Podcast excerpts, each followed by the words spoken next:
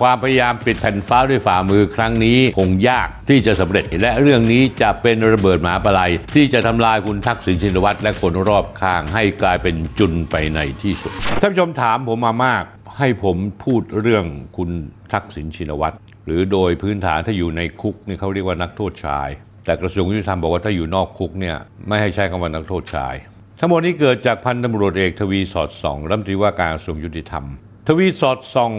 เตรียมจัดการให้ทักษิณชินวัตรได้รักษาตัวนอกคุกมาเกือบ 150 วันแล้ว มีสตอรี่เรื่องความเห็นแพทย์ตำรวจแพทย์ราชทันโน่นนี่นั่น มาประกอบพอเป็นพิธีกรรม กระบวนการของผู้เกี่ยวข้องทั้งหมด แสดงออกอย่างชัดเจน เพื่อช่วยกันทำอย่างไรก็ได้ทุกวิถีทาง เพื่อยื้อให้อยู่โรงพยาบาลให้นานที่สุด ให้นอนแบบสบายอกสบายใจอยู่บนชั้นที่ 14 ของโรงพยาบาลตำรวจ ในขณะเดียวกันอีกขบวนการหนึ่ง กำลังดำเนินการคู่ขนานกับการรักษาตัวนอกเรือนจำคือการผลักดันให้มีกระบวนการลดโทษ ให้ทักษิณชินวัตรเร็วที่สุดเท่าที่จะทำได้ มีข้อมูลเกี่ยวกับการพักการลงโทษกรณีทักษิณชินวัตรรายละเอียดขั้นตอนมีอย่างนี้ครับท่านผู้ชม นี่คือระเบียบหนึ่งตามหลักเกณฑ์การเลื่อนชั้นทักษิณชินวัตรได้รับการจัดให้เป็นชั้นกลางเมื่อวันที่ 22 สิงหาคม 2566 หากมีคุณสมบัติครบถ้วน ก็จะได้รับเลื่อนจากชั้นกลางเป็นชั้นดี ในสิ้นเดือนมิถุนายนปีนี้ 2567 ซึ่งจะมีผลวันที่ 1 กรกฎาคม 2567 การแบ่งนักโทษเด็ดขาดนี้เขาตั้งไว้ 6 ชั้น ชั้นเร็วที่สุดคือชั้นที่ 6เขาเรียกว่าชั้นเลวมาก เป็นชั้นต้องปรับปรุงมาก รองลงมาชั้นที่ 5 คือชั้นเลวชั้นต้องปรับปรุง ชั้นทีสี่4 คือชั้นที่ทักษิณชินวัตรอยู่คือชั้นกลาง ชั้นที่ 3 ชั้นดี ชั้นที่ 2 ชั้นดีมาก ชั้นที่1ชั้นเยี่ยม สมัยผมอยู่นั้นผมเข้าไปนะ ยังไม่ได้ชั้นกลางเลย ตอนนั้นมีการกีดกันไม่ให้คนเข้าไปได้ชั้นกลาง เพื่อจะกดให้นักโทษนั้นได้เลื่อนชั้นยาก แต่ต่อมาภายหลังมีคนร้องเรียนไปเยอะ ก็เลยมีการปรับปรุง ผมเลื่อนชั้นกลางขึ้นเป็นชั้นเยี่ยม ภายในระยะเวลา2ปี ต้องทำอะไรเยอะแยะไปหมด ผมนี่สอบได้นักทำเอกนะ ต้องเรียนทำนักทำตรี นักทำโทนักทำเอก ส่วนในกรณีของทักษิณชินวัตรอย่างที่ท่านรองอธิบดีกรมราชทัณฑ์คุณสุทธิสุธีวงศ์บอกว่าเพิ่งต้องโทษจึงจัดอยู่เป็นชั้นกลางแต่อยู่ชั้นกลางนี้ทักษิณชินวัตรจะไม่มีโอกาสได้รับสิทธิพักการลงโทษแต่อย่างใด ต้องทำชั้นอย่างน้อยที่สุดต้องเป็นนักโทษชั้นดีก่อนถึงจะมีโอกาสได้รับสิทธิ์สองประเด็นการพักโทษมีอยู่สองสองประการ กรณีปกติ ทักษิณชินวัตรจะเข้าเกณฑ์พักโทษในชั้นดีในวันที่ 18 มิถุนายน 2567 หรือว่าหนึ่งในห้าของกำหนดโทษหรืออีกเกือบครึ่งปีตามกฎกระทรวงกำหนด เพราะฉะนั้นแล้วเนี่ยถ้าจะได้รับการพักโทษเนี่ยจะต้องรอจนถึงวันสิ้นเดือนมิถุนายน เป็นนักโทษชั้นดี จะมีผลทำให้ได้รับการพักการลงโทษตั้งแต่วันที่ 1 กรกฎาคม 2567 เป็นต้นไป การพักการลงโทษข้อที่ 2 เป็นการพักการลงโทษ กรณีมีเหตุพิเศษ โดยคุณสมบัติหลักเกณฑ์การพักการลงโทษกรณีมีเหตุพิเศษ เนื่องจากเจ็บป่วยร้ายแรงหรือพิการ หรือมีอายุตั้งแต่ 70 ปีขึ้นไป จะต้องเป็นนักโทษเด็ดขาดชั้นกลางขึ้นไป จำคุกมาแล้วไม่น้อยกว่า 6 เดือน หรือ 1 ใน 3 แล้วแต่อย่างใดจะมากกว่า ในกรณีทักษิณชินวัตรจะได้รับการพักโทษก็ต่อเมื่อจำคุกมาแล้ว 6 เดือน ซึ่งจะเข้าเกณฑ์พักโทษในวันที่ 18 กุมภาพันธ์เดือนหน้านี้ละทีนี้ถ้าจะกรณีพักโทษในกรณีอายุ 70 ปีขึ้นไป จะต้องประกอบไปด้วย ผลการประเมินตามแบบประเมินคัดกรองปัญหาสุขภาพผู้สูงอายุระยะยาวในชุมชน กรมอนามัยมีค่าคะแนนไม่เกิน 11 คะแนน ซึ่งจัดอยู่ในกลุ่มผู้สูงอายุที่ไม่สามารถช่วยเหลือตัวเองได้ หรือช่วยเหลือตัวเองได้น้อย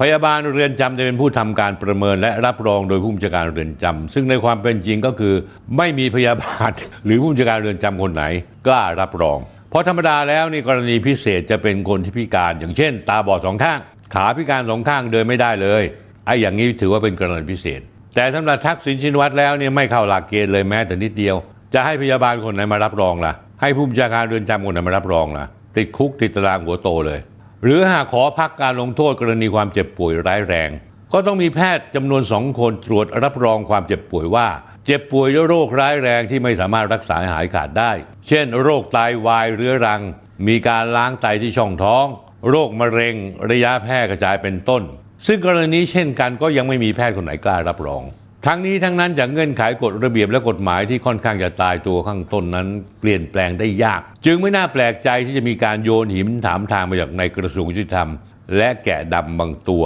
ในกรมราชทัณฑ์ในการสร้างทางลัดและช่องพิเศษทุกวิถีทาง ให้ทักษิณชินวัตรพ้นโทษให้เร็วที่สุด ด้วยการพักการลงโทษกรณีมีเหตุพิเศษ เพื่อให้สมกับที่ทักษิณชินวัตรประกาศลั่นไว้ก่อนกลับประเทศไทยว่าจะไม่ยอมติดคุกเลยแม้แต่วันเดียวนั่นเอง มันมีเบื้องหน้าเบื้องหลังของการกลับมาของทักษิณชินวัตรที่ไม่มีใครรู้ ตอนที่เดินทางกลับมาวันที่ 22 สิงหาคม 2566 นั้น ก็มุ่งตรงไปฟังคำพิพากษาศาลฎีกา ในระหว่างกระบวนการฟังคำพิพากษา ตอนแรกทนายทักษิณไม่ยอมให้ทักษิณพิมพ์ลายนิ้วมือเหมือนผู้ต้องหาด้วยซ้ำแต่โชคดีที่เจ้าหน้าที่ คนนั้นและกลุ่มนั้นไม่ยอม จึงต้องดำเนินการพิมพ์ลายนิ้วมือ ข้อที่สองหลังจากที่ทักษิณสิ้นสุดกระบวนการรับฟังคำพิพากษา และเดินทางมายังเรือนจำกรุงเทพมหานคร ด้วยรถยนต์ Toyota Fortuner กันกระสุนเลยนะ ถึงเรือนจำประมาณ 11โมงครึ่ง ทักษิณเข้าไปทำในห้องทำบัตรนักโทษของเรือนจำพิเศษกรุงเทพแต่ไม่ได้ดำเนินการตัดผมเหมือนนักโทษทั่วไป ข้อที่ 3 เมื่อทักษิณเข้าเรือนจำแล้ว ก็ไม่ได้เข้าห้องขัง แต่มุ่งตรงไปสถานพยาบาลของเรือนจำซึ่งไม่ใช่โรงพยาบาลราชทัณฑ์เรือนจำใหญ่ ๆ เขาจะมีสถานพยาบาลของเขาเอาไว้สำหรับรักษาผู้ป่วยที่จำเป็นนอนพักผ่อน เพื่อไปดำเนินการตรวจโรคและกักโควิด ข้อที่ 4 จากนั้นนี่คือวันนั้นเอง อันนี้ข้อมูลของคุณสิทธิสุธีวงศ์รองทิบดีกรมราชทัณฑ์ในฐานะโฆษกประจำกรมราชทัณฑ์ระบุว่ากรมราชทัณฑ์ได้รับรายงานจากเรือนจำพิเศษกรุงเทพมหานครเมื่อเวลา 23นาฬิกา59 นาทีของวันที่ 22 สิงหาคม ซึ่งพัสดุเวนได้รายงานว่าในทักษิณซึ่งควบคุมตัวอยู่ที่เรือนจำพิเศษกรุงเทพแดน 7 อยู่ระหว่างการกักโรค มีอาการนอนไม่หลับแน่นหน้าอกวัดความดันโลหิตสูงระดับออกซิเจนปลายนิ้วต่ำหลังจากนั้นเรือนจำพิเศษกรุงเทพมหานครก็นำตัวส่งโรงพยาบาลตำรวจทันที ซึ่งได้รับตัวเพื่อทำการบำบัดเมื่อเวลาเที่ยงคืน 20 นาทีของวันที่ 23 สิงหาคม 2566 เรือนจำได้จัด กำลังเจ้าหน้าที่ควบคุมตามระเบียบขั้นตอนกรมราชทัณฑ์ถึงวันนี้ก็นับแล้ว 150 วันพอดีคำถามที่น่าสนใจของผู้ที่รู้เรื่องราชทัณฑ์ดี ก็คือเป็นคนที่อยู่ในกรมราชทัณฑ์นั่นเองล่ะเขาตั้งข้อสังเกตและคำถามอย่างนี้ครับ ถ้าอยากดูรายการนี้ไม่มีอะไรสะดุดหรือติดขัด กดไลค์กด Follow และกดแชร์ YouTube ก็เช่นกันท่านผู้ชมครับ เมื่อท่านเข้า YouTube เพื่อดู YouTube เนี่ยถ้าให้ท่านกด Subscribe กดไลค์แล้วก็แชร์ด้วย กดกระดิ่งที่ YouTube นะฮะท่านผู้ชมครับ อย่าลืมนะครับท่านผู้ชม กรณีที่นำนักโทษออกมานอนนอกเรือนจำนั้น ต้องเป็นกรณีฉุกเฉินจริง ๆ ที่โรงพยาบาลราชทัณฑ์ไม่สามารถจะรองรับได้ และต้องมีพยาบาลเซ็นว่าเป็นเหตุฉุกเฉินคำถามมีว่ามีผู้บัญชาการเรือนจำหรือหากเป็นยามวิการ เวรผู้ใหญ่ที่อยู่ต้องเซ็นรับผิดชอบ เพราะฉะนั้นการที่นายสิทธิสุธีวงรองทิบดีกรมราชทัณฑ์อ้างว่านักโทษทักษิณชินวัตรมีอาการโน่นนี่นั่นทำให้พยาบาลเวรเรือนจำได้ติดต่อขอคำแนะนำจากแพทย์ที่ทันสถานโรงพยาบาลราชทัณฑ์และแพทย์ได้สอบถามอาการโดยละเอียดแล้ว พบว่ามีโรคประจำตัวหลายโรค ทันสถานโรงพยาบาลราชทัณฑ์ขาดเครื่องมือทางการแพทย์ที่มีศักยภาพ จึงเห็นควรส่งตัวไปโรงพยาบาลตำรวจที่มีความพร้อมมีเครื่องมือทางการแพทย์ มีศักยภาพสูงกว่าคำถามครับท่านผู้ชม ต้องถามต่อว่าพยาบาลหรือแพทย์คนเซ็นนั้นคือใคร ชื่ออะไร เวรผู้ใหญ่ที่ทำหน้าที่แทนผู้จัดการเรือนจำพิเศษนั้น คือใครชื่ออะไร เรื่องนี้ไม่ได้เป็นการละเมิดสิทธิ์ หรือไม่ใช่ความลับอะไร เอาชื่อนามสกุลคนลายเซ็นคนรับผิดชอบมาก็แค่นั้น ไม่ต้องเฉยเฉยหรือแถไปเรื่อยๆ เพราะไม่มีประโยชน์ ผมพูดแล้วนะครับว่ารายการนี้ปิดแผ่นฟ้าด้วยฝ่ามือไม่ได้หรอก ข้อที่ 5 ในเชิงลึกมีรายงานว่าในวันที่ 22 สิงหาคม 2566 นั้น เมื่อเข้าไปในเรือนจำทักษิณโวยวายจะไม่ยอมอยู่เรือนจำทำให้มีการต่อรองระหว่างฝ่ายการเมืองควบนาจเก่าอย่างหนัก ก็คือพลเอกประยุทธ์จันโอชา จนนายวิศนุเครืองามรองนายมตรีฝ่ายกฎหมายในสมัยพลเอกประยุทธ์จันโอชาต้องเข้าไปในเรือนจำพิเศษกรุงเทพด้วย ในที่สุดก็ตกลงอนุญาตเปิดไฟเขียว ให้ทักษิณออกมานอนอยู่ที่ชั้น 14 โรงพยาบาลตำรวจ ข้อที่ 6 เมื่อทักษิณไม่ยอมอยู่ในเรือนจำและจะออกไปอยู่ห้องพิเศษชั้น 14 โรงพยาบาลตำรวจ ก็เกิดกระบวนการเร่งรัดการขอพระราชทานไปโทษให้นะให้ทักษิณชินวัตรอย่างเร่งด่วน จนในวันที่ 1 กันยายนมีการประกาศในราชกิจจานุเบกษาเล่มที่ 140 ตอนที่ 40 ขอพระราชทานพระมหากรุณาที่คุณอภัยโทษนายทักษิณชินวัตรอดีตนายกรัฐมนตรีจากติดคุก 8 ปี จากคำพิพากษาศาลฎีกา 3 คดีเหลือเพียง 1 ปี เนื่องจากเคยดำรงตำแหน่งนายกรัฐมนตรีทำคุณประโยชน์ให้ประเทศชาติจงรักภักดีมีการผัวยอมรับการกระทำผิดและสำนึกในความผิด ดังที่ได้ลงในราชกิจจานุเบกษาที่ท่านผู้ชมคงรับทราบมาแล้ว ที่ประกาศออกมาในวันที่ 1 กันยายน 2560 โดยมีพลเอกประยุทธ์จันทร์โอชา นายกรัฐมนตรีเป็นผู้รับสนอง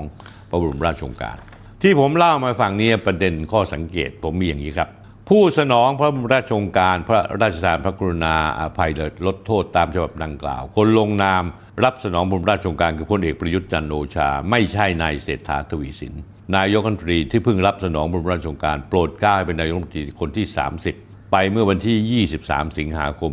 2566 แต่อย่างใด เป็นการพระราชทานพระมหากรุณาอภัยลดโทษจาก 8 ปีหรือ 1 ปี ซึ่งมีคนตั้งข้อสังเกตมากว่าแตกต่างจากราชประเพณีในอดีต กรณีที่ในอดีตมีการอภัยโทษให้ทั้งหมด คือไม่เหลือโทษจำคุกต่อเลย ก็คือพูดง่ายว่าทักษิณคิดว่าจะได้รับการพระราชโทษร้อยเปอร์เซ็นต์แต่กลับมีติ่งเอาไว้หนึ่งปีต้องติดในคุก เรื่องนี้ทำให้ฝ่ายทักษิณช็อก เพราะเดิมทีเข้าใจว่าตกลงกันเรียบร้อยแล้วว่าตัวเองกลับมายอมรับโทษ แล้วก็จะรับพระราชโทษลดโทษทั้งหมด ตกใจทำอะไรไม่ถูกเพราะเป็นเรื่องที่ผิดคาดอย่างยิ่ง ด้วยเหตุนี้ทักษิณเลยต้องเดินเกม เอื้อให้ทักษิณพ้นคุก โดยวิธีการว่าหนึ่ง ให้ทักษิณนอนโรงพยาบาลตำรวจได้นานเท่าที่เท่าที่นานได้ โดยไม่ต้องกลับไปเรือนจำพิเศษกรุงเทพสองผลักดันเรื่องการนำเสนอขอพระราชทานโทษอีกสองวาระเลย คือพวกฝ่ายทักษิณคาดว่าจะต้องมีวาระในการอภัยโทษวันที่ 13 ตุลาคม ซึ่งเป็นวันสมรรคตของรัชกาลที่ 9 และวันที่ 5 ธันวาคม 2566 ซึ่งเป็นวันพระราชสมภพของรัชกาลที่ 9 เช่นกัน แต่ก็มีอาจส่งผลใดๆได้ต่อทักษิณเพราะว่าทักษิณเป็นเพียงนักโทษชั้นกลาง ไม่สามารถได้รับการพระราชทานโทษเพิ่มเติมได้ นอกจากนี้ยังทำให้ไม่มีการดำเนินการใด ๆ จากกรมราชทัณฑ์และนักโทษอื่น ๆ ที่รอการพระราชทานอภัยโทษในวาระปกติ กับต้องรอเกอร์ เพราะความเห็นแก่ตัวของทักษิณชินวัตรในที่สุดเกมที่เดินต่อคือหาทางตั้งเรื่องการควบคุมนอกขังเรือนจำ ซึ่งระเบียบกรมราชทัณฑ์ว่าโดยว่าการดำเนินการสำหรับคุมขังในสถานที่คุมขัง 2566 สาระสำคัญที่เกี่ยวกับการคุมขังอื่น ๆ ที่ไม่ใช่เรือนจำเรื่องดังกล่าวนั้นเกิดขึ้นมาอย่างไรท่านผู้ชมครับ เกิดจากพรบราชทัณฑ์2560 ซึ่งมีการดำเนินการมาตั้งแต่สมัยสมศักดิ์เทพสุทินดำรงตำแหน่งรัฐมนตรีว่าการกระทรวงยุติธรรมในสมัยพลเอกประยุทธ์จันโอชาเป็นนายก คือพูดง่ายว่าตั้งแท่นเอาไว้เรียบร้อยแล้วให้เอางานที่ตั้งแท่นเอาไว้นั้นมาใช้โดยเร็ว แต่ท่านผู้ชมครับ อย่างไรก็ตามระเบียบกรมราชทัณฑ์ว่าด้วยการดำเนินการสำหรับคุมขังในสถานที่คุมขัง 2566 นั้นก่อนจะทำนั้นนั้นอย่างนั้นได้ต้องมีคณะกรรมการคัดกรองที่มีรองที่ดีกรมราชทัณฑ์ที่กำกับดูแล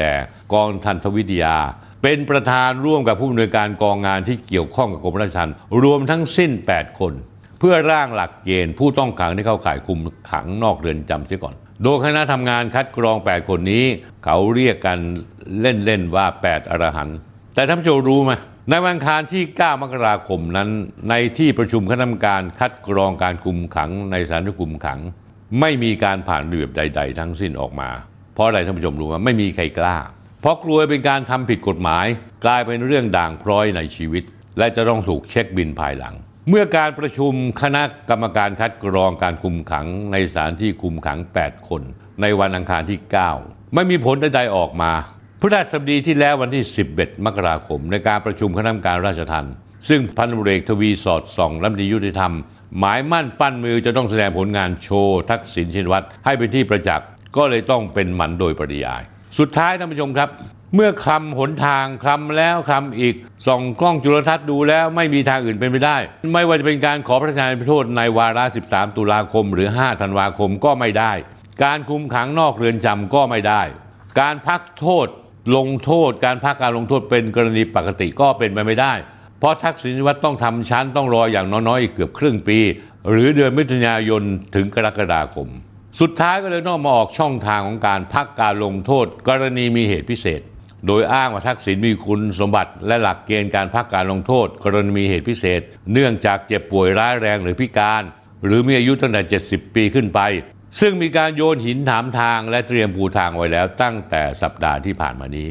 อย่างไรทั้งหมดนี้เนื่องจากเป็นกระบวนการที่เกิดจากความมิชอบ เป็นความพยายามตัดตีนใส่เกือก ไม่ใช่ตัดเกือกมาใส่ตีน เพื่อช่วยเหลือเพียงคนคนเดียว หรือกล่าวง่าย ๆ ก็คือการทำลายกระบวนการยุติธรรมของประเทศไทยทั้งประเทศ และเอื้อประโยชน์ให้กับทักษิณชินวัตรแต่เพียงผู้เดียว อย่างที่ผมเตือนไปแล้วท่านผู้ชมครับ ผมขอเตือนอีกครั้งว่าความพยายามปิดแผ่นฟ้าด้วยฝ่ามือครั้งนี้คงยากที่จะสำเร็จ หรือเมื่อสำเร็จก็จะนำไปสู่วิกฤตครั้งใหญ่ครั้งใหม่ และเรื่องนี้จะเป็นระเบิดหมาปลัยที่จะทำลายคุณทักษิณชินวัตรและคนรอบข้างให้กลายเป็นจุนไปในที่สุด ถ้าอยากดูรายการนี้ ไม่มีอะไรสะดุดหรือติดขัด กดไลค์กด Follow และกดแชร์ YouTube ก็เช่นกันท่านผู้ชมครับ เมื่อท่านเข้า YouTube เพื่อดู YouTube เนี่ยถ้าให้ท่านกด Subscribe แล้วกดไลค์แล้วก็แชร์ด้วย กดกระดิ่งที่ YouTube นะฮะท่านผู้ชมครับ อย่าลืมนะครับท่านผู้ชม